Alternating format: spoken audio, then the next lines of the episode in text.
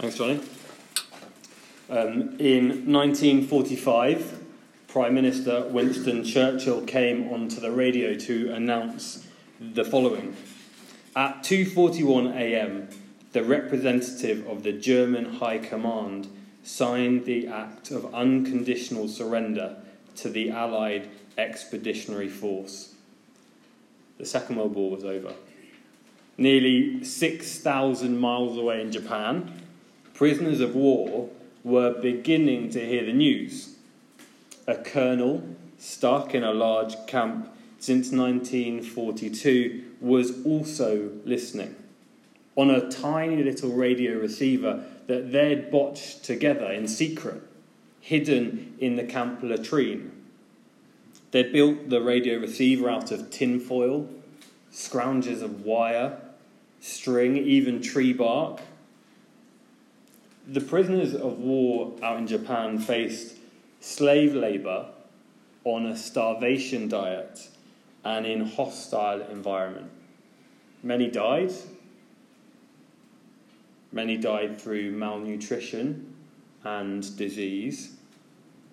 Awful punishments were handed out for the most minor breach of camp rules. But as the rumour began to trickle down into the um, war camps, hope began to grow.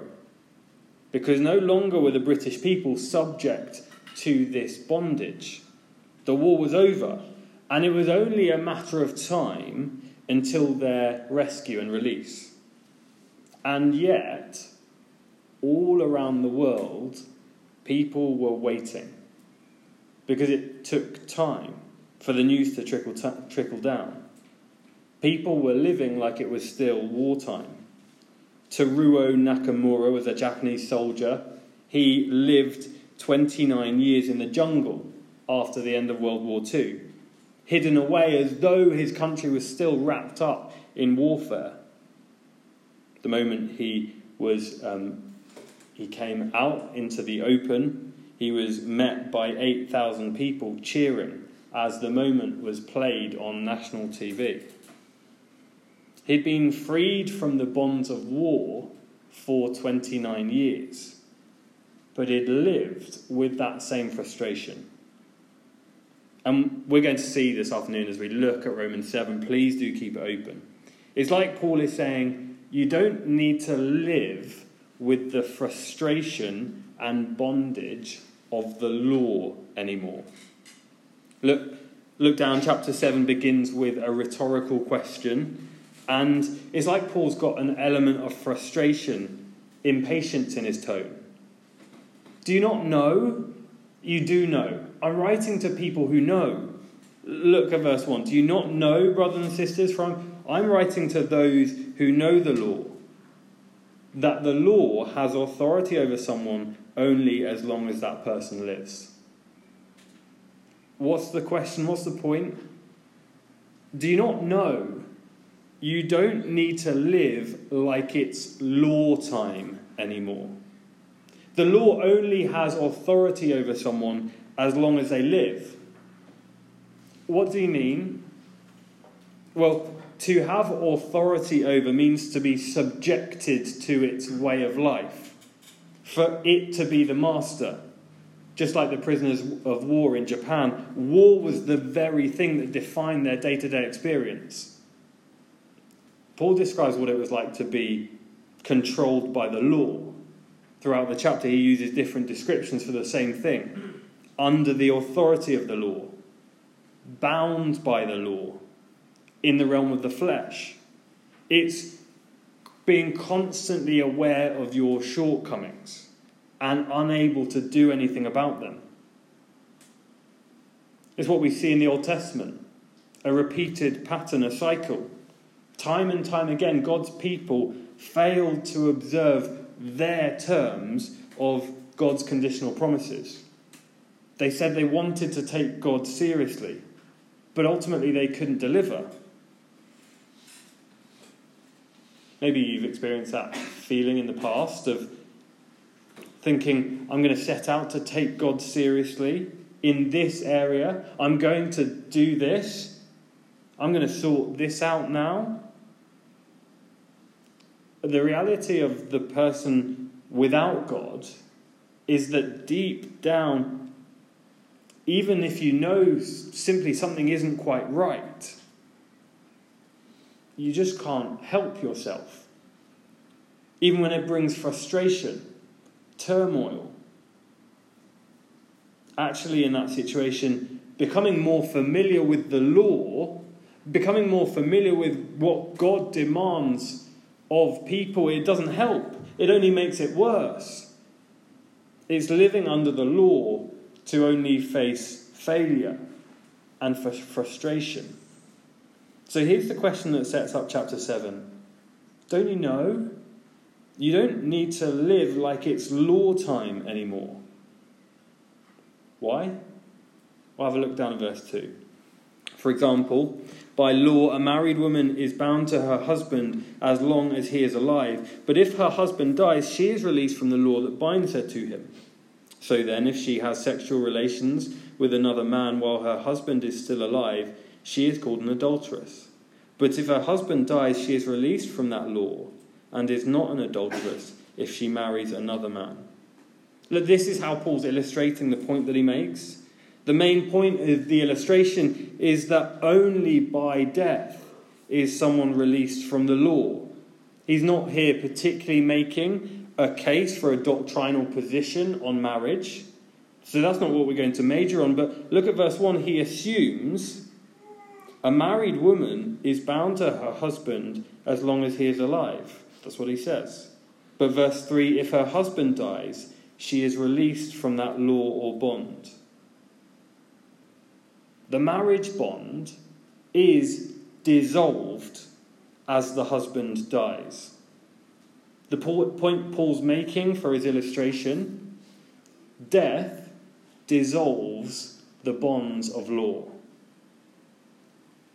So if death is the solution to that frustration, that cycle of failure, what does he actually mean? What death? How is that good news for us? Look at verse 4. So, my brothers and sisters, you also died to the law through the body of Christ, that you might belong to another to him who was raised from the dead in order that we might bear fruit for God. See the death Paul's talking about? It's dying with Christ. We saw that so clearly a few weeks ago in Romans 6. For we know that our old self is crucified with him, so that the body ruled by sin might be done away with. The law, as we found in Romans 6:14, confirms and seals our bondage to sin. As long as the law governs us, there's no possibility from, of release from the bondage of sin. The only release from that bond is to die with Christ. Die with Christ die to the law. But maybe you've been coming to town church for some time now.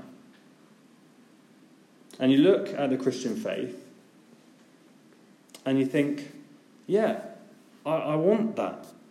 And so you've tried to do some Christian things that you see, good things. But deep down, it's really frustrating.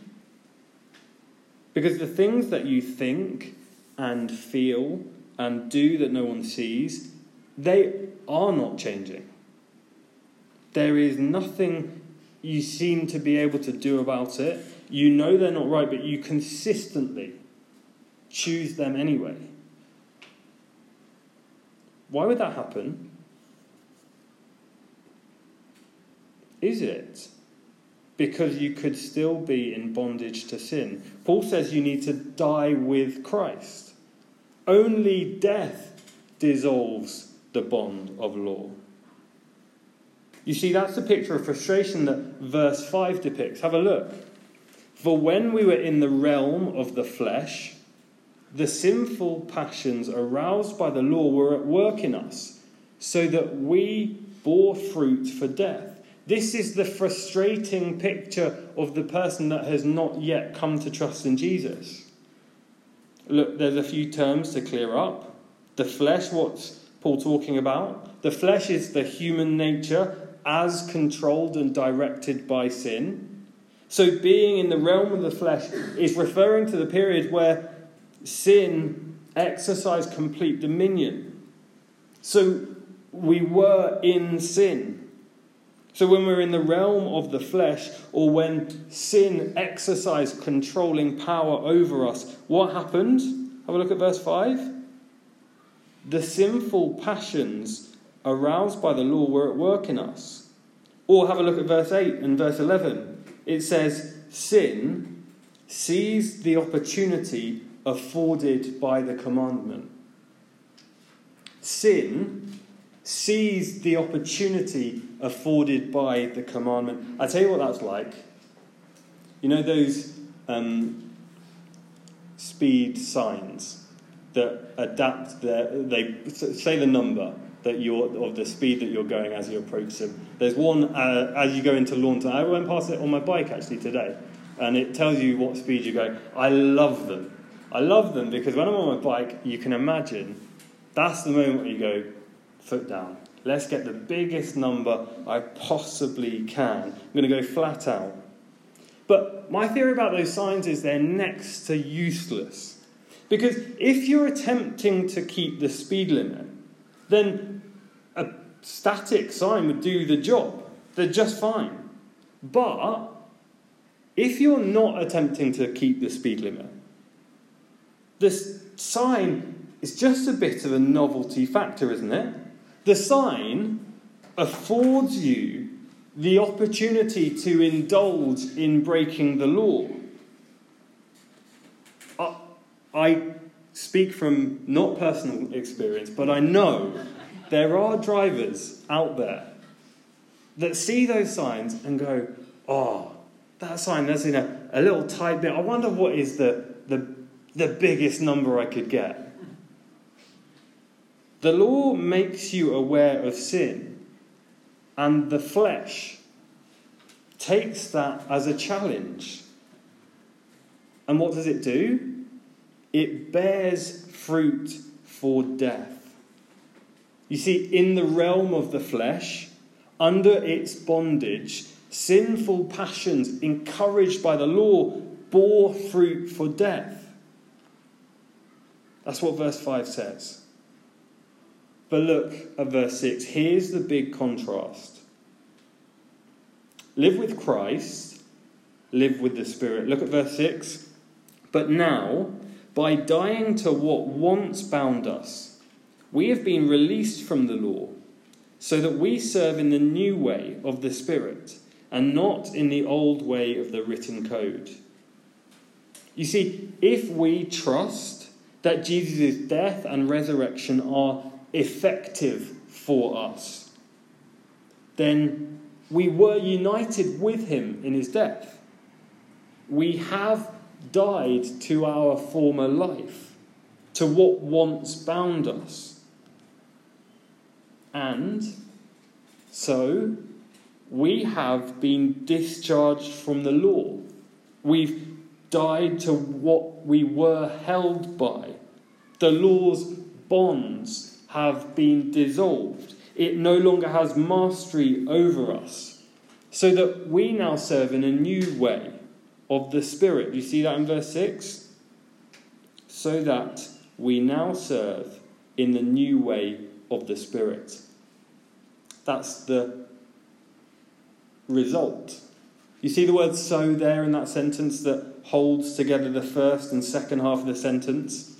So is a funny little word. It's a preposition that in English can mean both purpose and effect. Look at the two sentences com- coming up on the screen. The first is a purpose use. I climbed on a chair in the kitchen so I could reach what was on top of the cupboard. That was my purpose. That's why I did it. The word in the sentence communicates the relationship between the first and second half. It's one of purpose, that's why I did it. But you see the second sentence? My child was balancing on a chair in the kitchen, so he fell off and hurt himself. Probably see why he was uh, standing on a chair, copying someone else. But you see, it's not a purpose. My child was never stood on the chair so that he would hurt himself. That wasn't the purpose of him standing on the chair. That was the effect. That was the result. That's what happened. Do you see the word, the same word communicates two different things as it holds those, those two sentences together? Obviously, the child doesn't balance on the chair intending to fall on the floor. That's not the purpose. But you see, we have to work that out as we read it. Normally, we would put the word that after so, which gives us the indication that it's a purpose clause. So you could say, I climbed on a chair in the kitchen so that I could reach what was on top of the cupboard. That makes it quite clear. But you see, look down at verse uh, 6. We're not helped by the that because the original language it gives us a pretty clear indication that it's an effect. This means you could read the verse to say, We have been released from the law, and as a result, we serve in the new way of the Spirit. But maybe you're thinking, why on earth has Simon decided now to try and take up grammar? Um, look, here's why it's important. Because this verse, it doesn't just describe the desire or the intention of someone who trusts in Jesus. It's not about effort. Look at the screen. From that sentence, the first sentence, we don't know if I was able to reach what was on top of the cupboard. We don't know if anything was on top of the cupboard. That was my purpose but we don't know. But we know, the second sentence, the child fell off the, fe- the chair. And we know for certain, if we trust in Jesus, we serve in the Spirit. We are not subject to the frustration of the law and the bondage of the law. This describes the normative experience for the Christian. That is the effect of dying with Christ and rising with him. And so we live as people controlled by the Holy Spirit, not controlled by the law. That's what verse 6 says. The Holy Spirit is a person permanently at work in us, at home in us. He helps us, he convicts us of sin.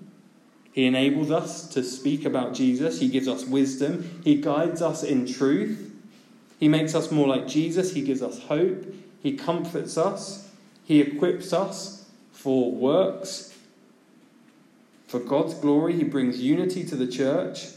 And this is the result, not just the intention, of being under the control of the Spirit and not the law. Well, why is this section here at the beginning of chapter 7? It's giving us the absolutes. It's giving us the big picture. Here's the forewarning. The rest of chapter 7, it gets a bit complex. If you've read it before, you'll know. You'll probably remember it as we get to later on. And for some, there's disagreement on whose experience it talks about, whether it's the Christian or not. But these few verses, they frame the rest of the chapter because the person who doesn't trust in Jesus is in bondage. The person who doesn't trust in Jesus is a slave to sin with an inability to, to bear fruit except for death. But that means the Christian who has died with Christ has a different story. So here's the implication of the absolute for us. The Christian can never say, I was completely helpless in the face of sin. The Christian can never say, I've just got to face up to the fact that that sin will never change. The Christian can never say, actually, when it came to that sin that I just did, there was nothing I could do.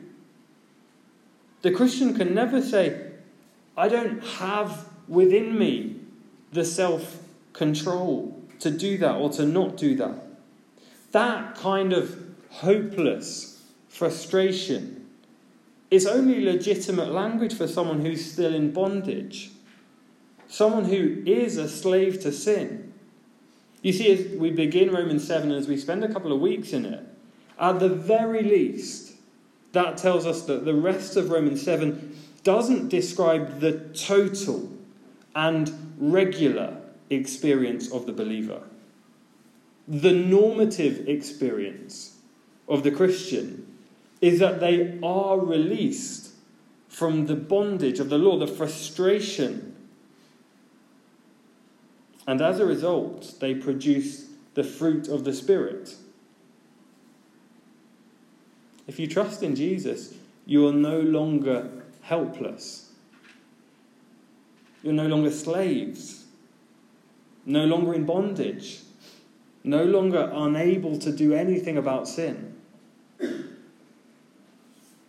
What a joy to know that power is in us. In the next few weeks, we'll get into some of the complexities to what degree we should expect to face elements of this frustration in our battle with the flesh. But know this our overriding experience as Christians won't be a complete cycle of frustration. Because if we have died with Christ, we no longer need to live that way. We just won't. We have the power within us. The bond, the bondage to sin has been broken. And so we can have joy, even in the face of struggle with sin. We don't need to let it overwhelm us. We don't need to let it get us down. We can have confidence because at work in us is the Holy Spirit who will bear fruit. Let's pray.